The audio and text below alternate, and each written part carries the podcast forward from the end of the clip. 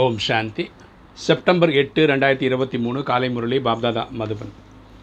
இன்றைக்கி தலைப்பு இனிமையான குழந்தைகளே. எந்த ஒரு தவறு நடந்தாலும் கூட தந்தையிடம் மறைக்காதீர்கள். மறைத்தீர்கள் என்றால் மறைத்து மறைத்து சுயம் நீங்கள் கூட மறைந்து போய்விடுவீர்கள். அப்பா சொல்கிற இனிமையான குழந்தைகளே எந்த ஒரு தவறு நடந்தாலும் கூட நம்ம தந்தையிடம் மறைக்கக்கூடாது. மறைச்சோன்னா மறைச்சு மறைச்சு நம்ம ஒரு காலத்தில் நம்மளே காணாமல் போயிடுவோம். கேள்வி கெட்டுப்போனதை சீர்படுத்தும் தந்தை குழந்தைகளாகிய உங்களுடைய கெட்டுப்போனதை எந்த ஆதாரத்தில் சீர்படுத்துகின்றார்?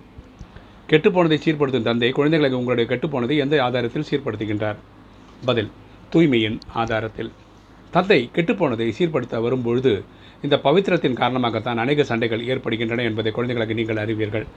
தூய்மையாக இருக்க முடியல ஓகே விட மாட்டுறாங்க இப்படி தான் குடும்பங்களில் சண்டை சச்சரவுகள் வருது.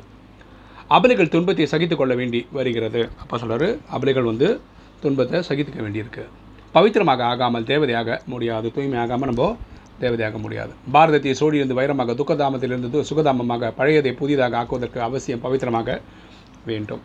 ஸோ நம்ம இதுக்கு நம்ம துக்கதாமத்திலிருந்து சுகதாமம் ஆகிறதுக்கும் பழையதை புதுசாக ஆக்குறதுக்காகவும் நம்ம தூய்மையாக்கணும். குழந்தைகளுக்கு நீங்களே இந்த விஷயத்தில் தந்தைக்கு உதவி செய்கிறீர்கள். நம்ம வந்து பரமாத்மாவுக்கு இப்போது சேவையில் ரைட் ஹேண்டாக இருக்கும். எனவே தந்தையின் கூடவே உங்களுக்கும் பூஜை நடக்கிறது.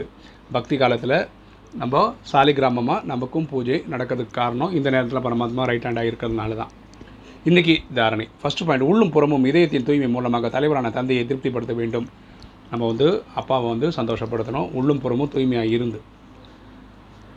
மாயின் கிரகணத்திலிருந்து பாதுகாப்பாக இருப்பதுக்கு தந்தையிடம் உண்மையாக எல்லாமே கூற வேண்டும். ஸோ மாயின் கிரகணம் நம்மளை அட்டாக் பண்ணாமல் இருக்கணும்னா காமம் கோபம் அகங்காரம் பற்று பேராசை தேகபிமானம் இப்படின்னு நம்மளை அட்டாக் பண்ணாமல் இருக்கணும்னா நம்ம அப்பா கிட்ட எல்லா உண்மையும் உள்ளபடி சொல்லணும். ரெண்டு முழுமையாக நஷ்டமாக ஆக வேண்டும். நமக்கு எந்த ஒரு ப- பொருள் மேலேயும் பற்று இருக்கக்கூடாது.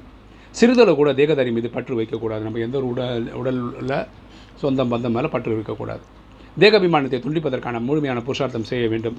தேகாபிமானத்தை விடுறதுக்காக நம்ம முழுமையாக முயற்சி பண்ணோம் வரதானம். அன்பு என்ற மாய மந்திரத்தின் மூலம் பந்தனமற்றவர்களையும் பந்தனத்தில் கட்டக்கூடிய சிரேஷ்ட மந்திரவாதி ஆகுக. அன்பு என்ற மாய மந்திரத்தின் மூலம் பந்தனமற்றவரையும் பந்தனத்தில் கட்டக்கூடிய சிரேஷ்ட மந்திரவாதி ஆகுக. விளக்கம் பார்க்கலாம். தந்தையை காட்டிலும் குழந்தைகளுக்கு நீங்கள் மிகப்பெரிய மந்திரவாதிகள். நம்ம அப்பாவோட பெரிய மந்திரவாதிகள் அப்பா சொல்கிறார் எப்படின்னா அந்த மாதிரியான அன்பு என்ற மாய மந்திரம் உங்களிடம் இருக்கிறது. நம்மகிட்ட அப்படியே ஒரு மேஜிக் இருக்குதுன்னு அப்பா சொல்கிறார் அது பந்தனமற்றவர்களையும் பந்தனத்தில் கட்டி விடுகிறது. பரமாத்மா வந்து எந்த பந்தனத்திலையும் மாற்றுறதில்லை.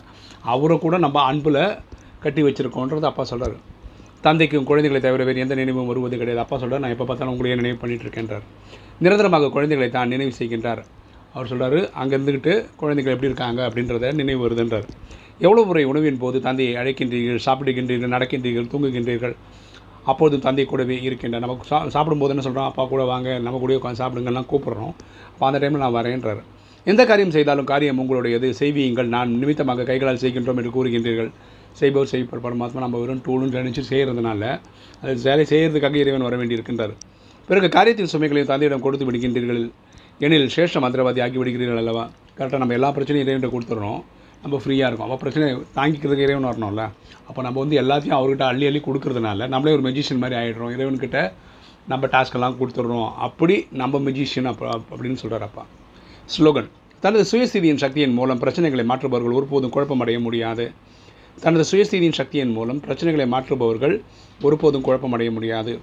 யார்? தன்னோட சுயஸ்திதியின் மூலமாக டோட்டலாக இல்லை ஒரு ரிஃபார்ம் ஆகிடுறாங்களோ அவங்களுக்கு வந்து எந்த ஒரு பிரச்சனைகளையும் சால்வ் பண்ணிடுறாங்களோ அவங்களுக்கு குழப்பம் வராதுன்னு அப்பா சொல்கிறார் ஓம் சாந்தி.